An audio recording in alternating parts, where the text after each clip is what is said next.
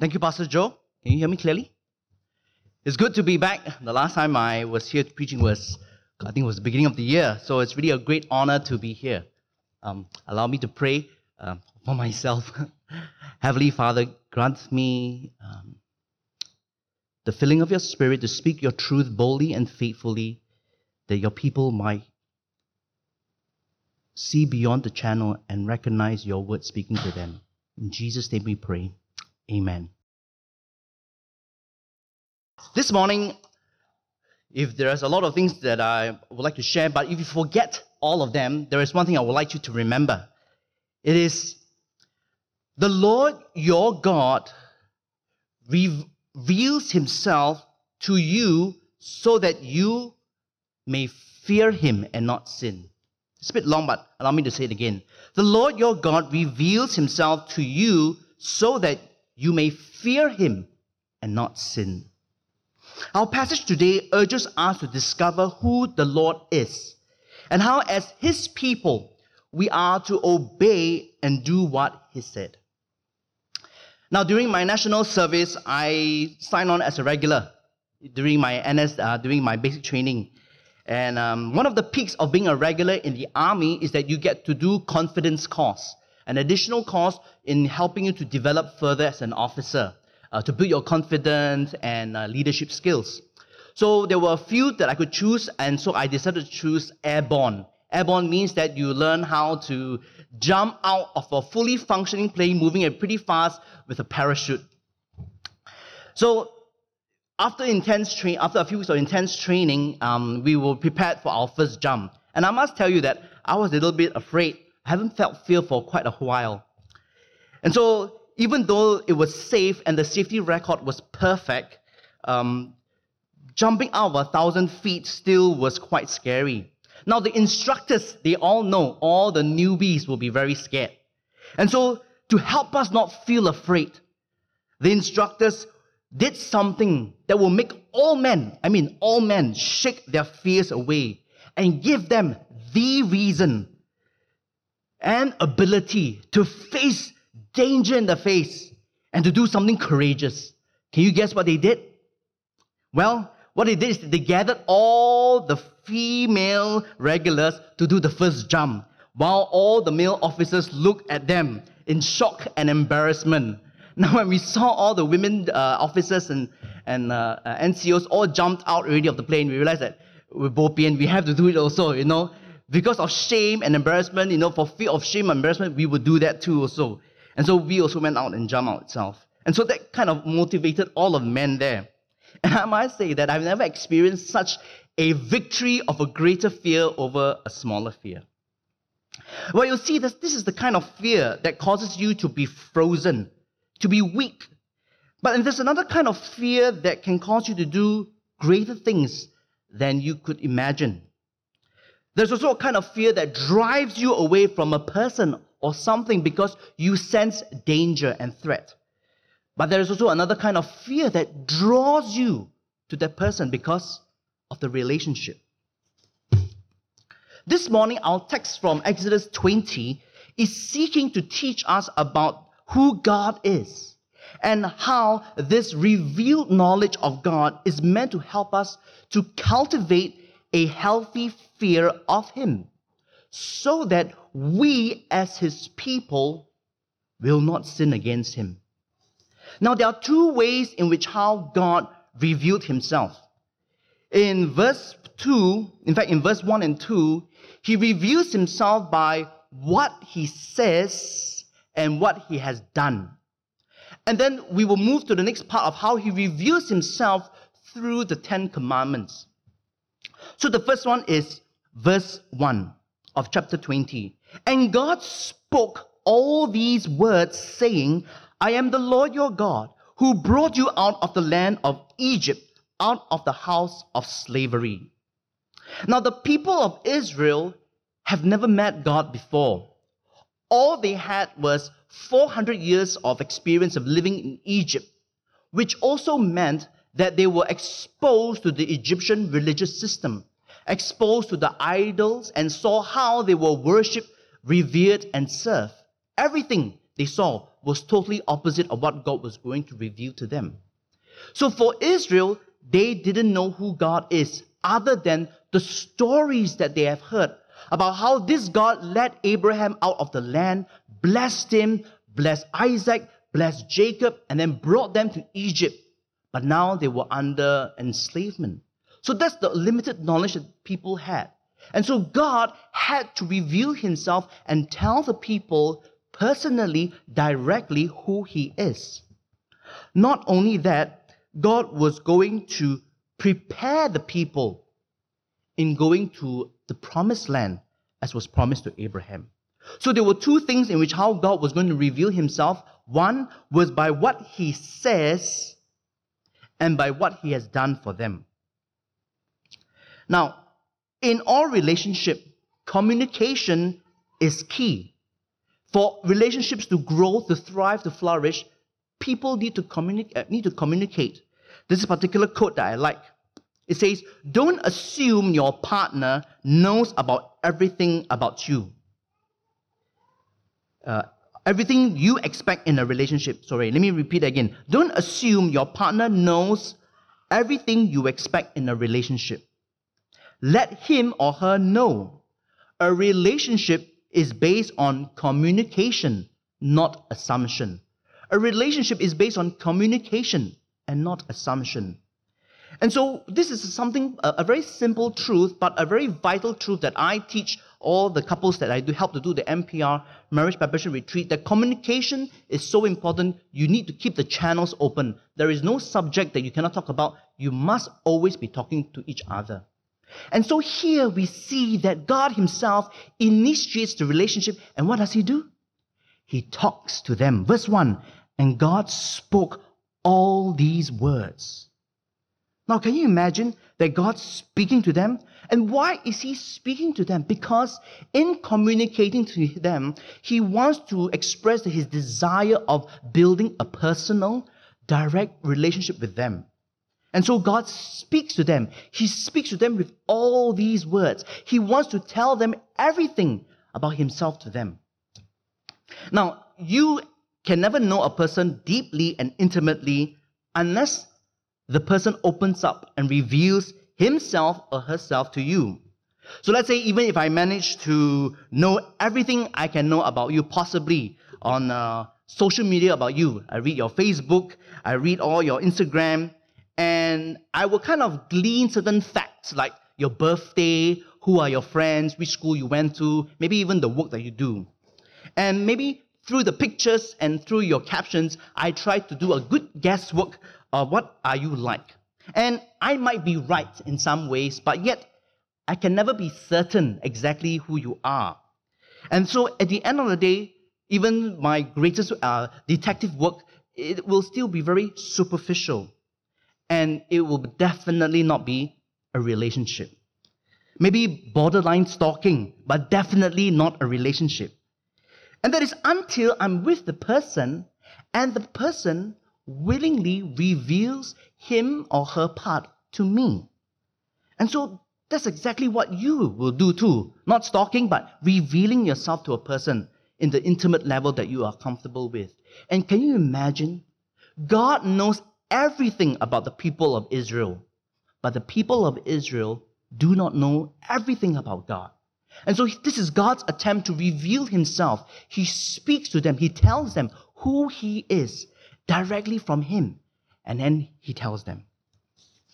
Not only that, what does God reveal about himself here? There are two things at least. One is that God reveals his name. Verse 2 I am the Lord your God. I am the Lord your God. Now, in most of our English translation, we see the word Lord and L O R D, and we don't really take much consideration that it's just the word Lord because many times we see in New Testament the Jesus Christ, Lord, Lord. Lord is a, a very respectful and appropriate way to address God, address the Lord. But actually, in the original Hebrew text, this is not the word Lord. It is actually another way. It's a spelling that we call uh, that we in four letters YHWH in Hebrew. Now, nobody actually knows how it is meant to be pronounced. In fact, because the Jews revered this name so much that they kind of eradicated the way how it was meant to be pronounced. Nowadays, people pronounce it as Yahweh, but we still are not too sure. But what is amazing is that God reveals his name. You know, you normally wouldn't tell people your name so openly and easily in a sense, unless, of course, it's an occasion that the person introduces himself, then you introduce your name. In fact, when you have a name on your tag, on your clothes, when you go out of the function or the activity, you know, you quickly want to take it out, you don't want to carry bear, let people know your name is on you. Names are very personal, and here, God is revealing himself to his people. The last time he revealed his name was to Abraham in Genesis. 15, verse 7. And so here with his people, he's going to review I am the Lord. This is my name. You get to call me by my name. Nobody else in this world can call me by my name except you because you are my people. We are in a relationship. And the second thing that God tells the people is, I am your God. I am your God. There may be many other gods that you have seen and witnessed in Egypt, but I am your God. There is no other God that belongs to you. As much as you are exclusively mine, I am exclusively yours too. And so, just by the first two verses, the first two part, God is really revealing so much about Himself to the people because they have never had God as their own God. The second thing in which how God reveals other by revealing what he has said, it, has, it is by now what he has done. Verse 2, the second part, who brought you out of the land of Egypt, out of the house of slavery. The second way by which God reveals and teaches about himself to his people is by defining what he has done for them. What he has done for them. And he reminds them what they have witnessed, it's all him. Now, I have a, uh, two sons, Callum and Cohen. Callum is six years old, Cohen is four years old. And Callum, once in a while, will come to me, you know, offshoot, and then he just ask me, Daddy, do you love me? Okay? He knows the answer to the question. One of the reasons why he likes to ask, because he just wants to be reminded that I love him and want to hear that I love him. I say, Yes, I love you. And then I'll begin to tell him I love him and how do I show that I love him, you know. For so for a six-year-old boy, you know, I bring you out to this, mommy and daddy bring you here, we bring you your favorite food, uh, buy you buy you toys, spend time with you. So I tell him what I have done for him so that he will know that I love him. That my love for him is not just expressed by uh, a proclamation, but a demonstration itself. And so, can you see how God is saying that I am your God, this is my name, and this is what I have done for you in the past? Now, the key word here in verse 2 is the word brought you out, which is actually a single word. The word brought you out gives the idea of deliverance, that something that God has done for them that they could not do for themselves. And it is God who delivered them out of Egypt and out of the house of slavery. And no other God has done that for them. No other one. The one who delivered them from Egypt and the house of slavery is the Lord their God. So, why mention land of Egypt and house of slavery? Why? Because it is to remind them what they witnessed the power, the absolute power and might and glory of God when He defeated all the Egyptian gods and idols, and how He humiliated Pharaoh and more than that, how he saved the people from Pharaoh's army through the crossing of the Red Sea and destroyed and defeated Pharaoh's army by the closing of the Red Sea. This is all done by the Lord their God. This is what he has done for them. And so now he identifies himself. It is I. It was I who did it. Nobody else but me. Now, the mention of house of slavery is because it is to remind them who they were before the Lord delivered them. They were slaves. For a large part of the 400 years that they were in Egypt, they were slaves, oppressed and suffering. In fact, if you recall in Exodus, it was under the context of such severe oppression and suffering that they cried out to God for help. And so, as slaves, they had no freedom of their own, and they had to do all that Egypt commanded them, and all the benefit was for Egypt. And so, this was who they were and nobody else could deliver them out except the Lord their God. So the Lord God, by defining himself, what he has done for them, was revealing important and personal truth and knowledge of himself to the people so that they will know this is their Lord and God. Now, quickly, the next part is how God reveals himself through the Ten Commandments. Now, I must say that in Exodus 20, I spoke until so dry. In Exodus 20, many of our Bibles actually um, have a, a, a, a heading called Ten Commandments. Actually, the Ten Commandments was not recognized as the Ten Commandments actually until later in Exodus chapter 34, verse 28, retrospectively and hindsight. So, how should we see actually Exodus 20? Actually, Exodus 20 is not so much about Ten Commandments, but how God is revealing Himself to them. And it was later on when the other laws began to be expressed and introduced that Moses, as looking back, codified it as the Ten Commandments itself. So here, actually, what God is doing is that He's revealing who He is and what He expects of His people. Now, even though it might even though some of us might know, but I think it is important to state that the keeping of the Ten Commandments is not so that the people can become His people and enter into a relationship with Him. It can't be. Rather, it is before the Lord spoke about the Ten Commandments, or in this section in chapter 20, they were already His people. They already belonged to Him. He was already their God. This was the God of grace in action. His grace being seen, even though not explicitly said as grace, but it is His grace. So, what the Ten Commandments function here is to represent how these people who belong to God ought to learn how to continue in this covenant relationship and how to relate to Him directly and indirectly as they relate to their neighbors. So the Ten Commandments are a reflection of who God is and what His will is for His people. And even though the people are still at an infancy stage, that they still do not know a lot, the Ten Commandments standards are still high. It cannot be lowered down for them, but it is to show how holy and awesome God is. So, what I'm going to do next is I'm going to show what each commandment reveals about who God is. Who God is. And it is not exhaustive, but I want to show it to you. And so there are 10 commandments. I'm going to show 11 characteristics of who God is. The first one is, You shall have no gods before me. This is the exclusiveness of God. The Lord is their only God. To be in a relationship with God, it means to be in an exclusive relationship with Him. You cannot have any other gods. It would be considered unfaithful.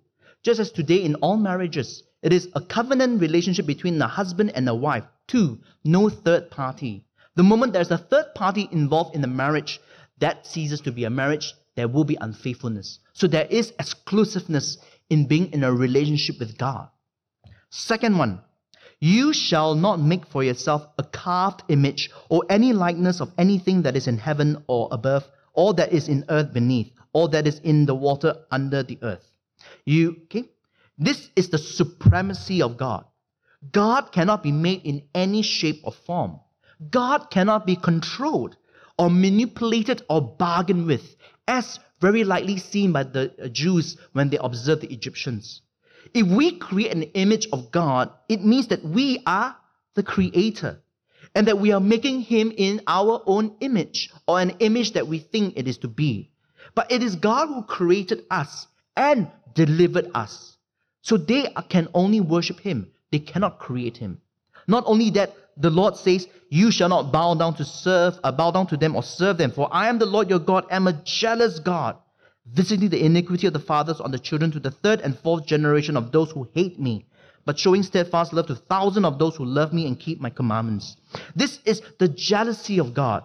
Now, because they are in an exclusive relationship with God, if they worship and serve other gods, the Lord will respond strongly. And the word that is reflects a strong, strong response is the word jealousy. Now, this word jealousy is not meant to be seen in a negative connotation or emotion, but rather it reflects a very positive, intense passion and emotion of God. Because when he sees his people doing something unfaithful, he responds, just as it is absolutely reasonable and acceptable for all of us here that if we see a husband feeling jealous, if a wife is behaving intimately with another man, or for the wife to feel jealous when she sees her husband behaving intimately with another woman. It is expected. In fact, if they don't respond in jealousy, I think it reflects a greater detriment in their relationship. But because the relationship means so much to that party, the person cannot but feel jealousy. So the Lord uses this human expression to show that God cannot accept and the, his own people worshipping other gods. The third one is the reverence of God. You shall not take the name of the Lord your God in vain, for the Lord will not hold him guiltless who makes who takes his name in vain. The name of God is not to be misused, just as he revealed his name, Yahweh. It was a very precious and sacred, so much so that the Jews hid this name and covered with another name like Adonai. They didn't want people to use his name, and is lost forever today. But the idea here is do not misuse God's name. God's name is special, and it is a personal revelation of who He is to His people. And so the people are to hold it in reverence, in high regard, because all things that belongs to God are to be held in reverence, especially His name, because it signifies His essence and being as a person. So do not use His name lightly and foolishly. The next one about keeping the Sabbath. Remember the Sabbath to keep it holy. Six days you shall labor and do all your work, but the seventh day is a Sabbath to the Lord your God. On it you shall not do any work, you or your son or your daughter, your male servant or your female servant or your livestock or the sojourner who is within your gates. For in six days the Lord made heaven and earth, the sea, and all that is in them, and rested on the seventh day. Therefore, the Lord blessed the Sabbath day and made it holy. The holiness of God is being seen here. How is it seen? Because it how is it being how is it reflected of God's holiness? You see, every week the people are to work for six days only. And on the seventh day, they are to rest and keep that day separate from the remaining six days, holy, different from the remaining six days. Why? One, because they are no longer slaves. This was to mark that they were not slaves, but a new identity as a treasured possession in God's sight. Not only that, by keeping the Sabbath holy, they are reflecting and following after God's footstep. Because God, in His creation account, created all things in six days, and on the seventh day, He rested. So for them to rest on the seventh day is to follow after their Lord, their God. And at the same time, that rest day was meant for them to focus on God, to worship, and to rest in Him. This is the holiness of God, separated for God. Next is about the honoring of parents. Honor your father and mother that your days may be long in the land that the Lord your God is giving you. Honoring of the parents is a reflection of honoring God Himself. Parents play a very important role of representing God in the family to the Jews. Parents teach their children about God and they instruct them in His ways. And so, parents are the first point of contact for children to learn about God. It is the first reference point. And so, children are to return by honoring their parents who have taught them about who God is. And that honoring is uh, could extend even of looking and taking care of them when they are uh, aged. And so imagine also that how God is also seen as a parent, as a father, because he calls his son Israel, uh, is called Israel his son. The next one is about the image of God. Um, you shall not murder. Only the Lord your God can take away life as he deems fit, and it would include even human agency. There is the sanctity of life because of all humans are created by him and all humans are made in the image of God. So only God can take away life. No man can act independently to take away without facing a penalty itself. The next one is about committing adultery. You shall not commit adultery. It is about the reflection of the faithfulness of God. It reflects God's desire of faithfulness and purity in the marriage. In fact, God created the marriage institution, and He Himself sees as the bridegroom of the marriage, and Israel His bride in the covenant relationship. It is the faithfulness of God being seen here. You shall not steal reflects the integrity of God. God desires His people to be integrous. They are to be true and honest in all their dealings with people. They do not need to take from others because God gives all good things to his people. And just as an earthly father would provide for his children gift, God too will do that too also. So important. The next one, you shall not bear false witness against your neighbor. It is a reflection of God's justice. He is a God of justice. They shall not bear false witness because God's decision and judgments are true. And the people ought to reflect that nature of God in not bearing and um, corrupting justice itself. And the last one, you shall not covet your neighbor's house, you shall not covet your neighbor's wife, or his male servant, or his female servant, or his ox, or his donkey, or anything that is in your neighbor, that is your neighbor. The idea of coveting reflects the contentment of God. God will provide, God will give all that we need. And so if we lack, we can ask for more from God. And he, we, there is no need for us to covet and to desire people or things that what God has blessed our neighbors. To do so is to show our dissatisfaction and our unhappiness of what God has provided. And so, can you see that how each covenant, or uh, each commandment is a reflection of who God is in His ways? And how they ought to relate to one another is a reflection of who He is. And that's how the people were meant to discover and learn more about God. But more than that, these, these commandments were not meant just to be kept strictly as just a set of rules. Because the motivation in keeping these commandments, in obeying them, is not so much because it is good for themselves, but rather because the motivation is because of their relationship with the Lord God. So if you were to read verse 1 and 2, and then you read the Ten Commandments, the motivation will be, You shall not you shall have no other gods before me. Why? Because I am the Lord your God who brought you out of the land of Egypt and out of the house of slavery. You you shall remember the Sabbath day. Why? Because I am the Lord your God.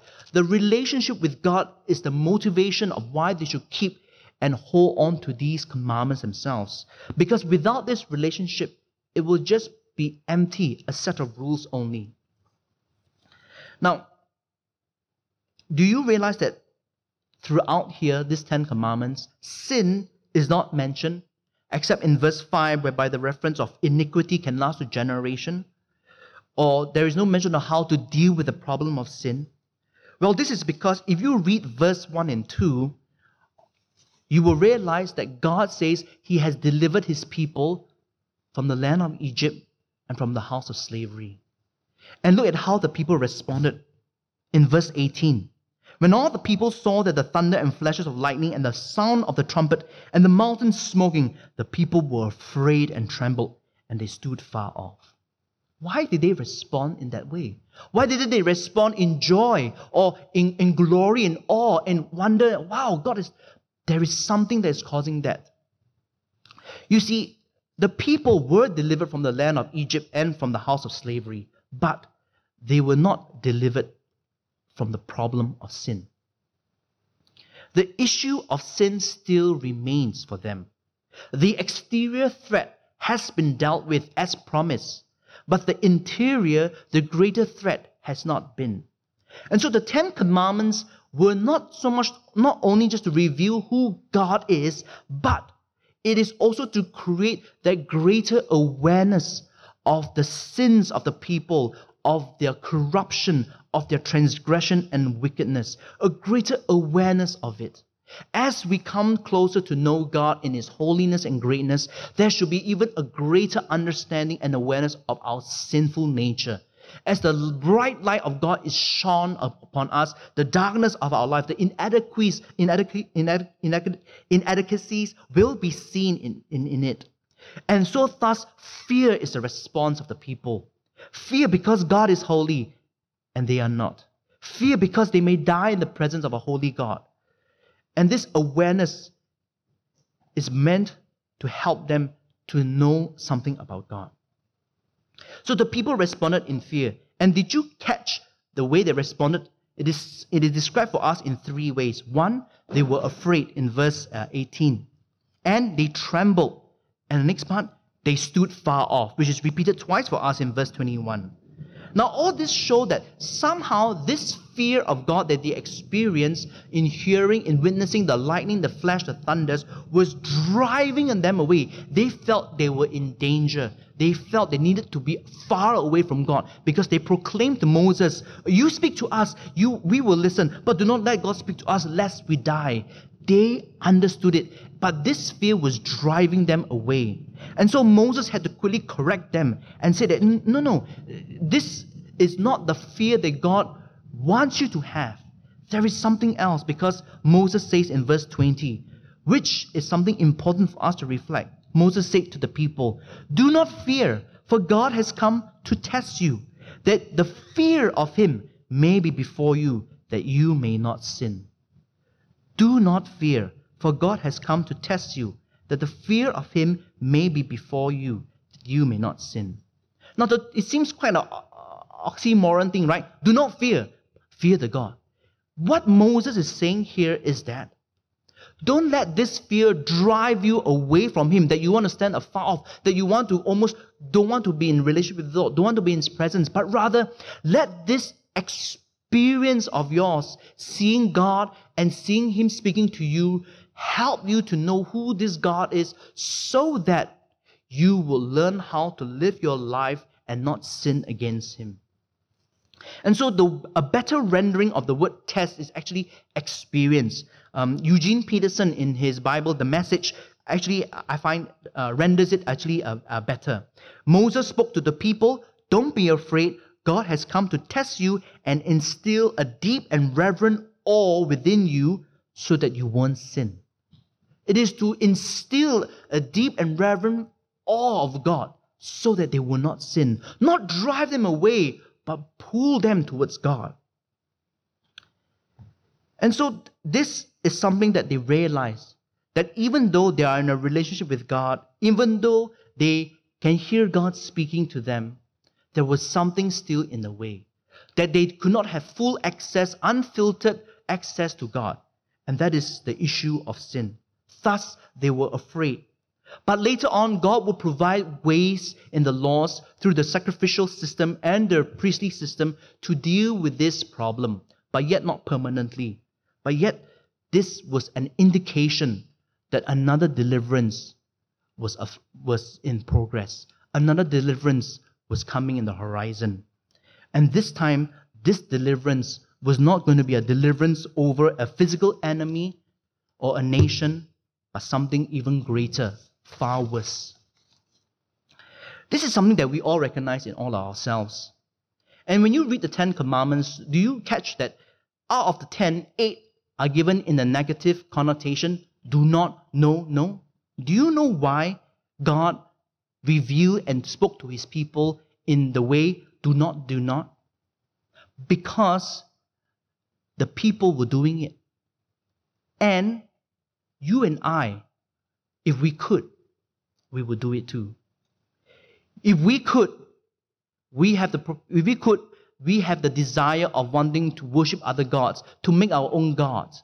We have the desire of murdering people, committing adultery, stealing, bearing false witness, coveting others. This is who we are. And so God had to help the people see you don't do this because this is not who you are now that you are married, now that you're in relationship with me. And so God is trying to indicate, but one day something will be done, a greater deliverance. And this is why you and I need to be delivered even today.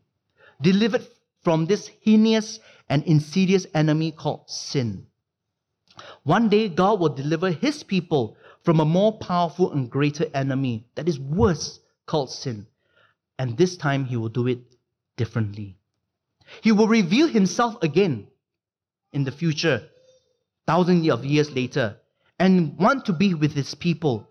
But this time, it will not be delivery first, but rather being with his people first, revealing himself first. But not in awe and power and flashes of lightning and sounds and thunders and with a trumpet and with the trembling of a mountain and with a terrifying voice. No.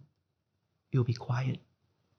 It will be unnoticed and in the form of a baby. You know, babies are not threatening. If you know one, let me know. Babies are instead are inviting. They are helpless, vulnerable. And can you imagine? This is how God was going to reveal himself this time as a baby to invite us to be with him without fear, to draw us to him. And so when the perfect time comes, he will do this delivery from delivering us from this most powerful enemy called sin that has enslaved us, them and us, for all cruelty and wickedness. And this time he's not going to do it by absolute power and might as he did with the Egyptian gods. No.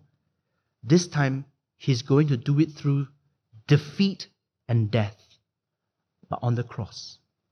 And in so doing, he would destroy the most powerful enemy that we have, the power of sin over his people, and deliver them permanently from this enemy. And then that day will come where sin will no longer be a barrier for his people to have relationship with him. And so today, would you respond to God? Not so much in fear only, but in reverence, in joy, in awe, that you can enter into a relationship with Jesus.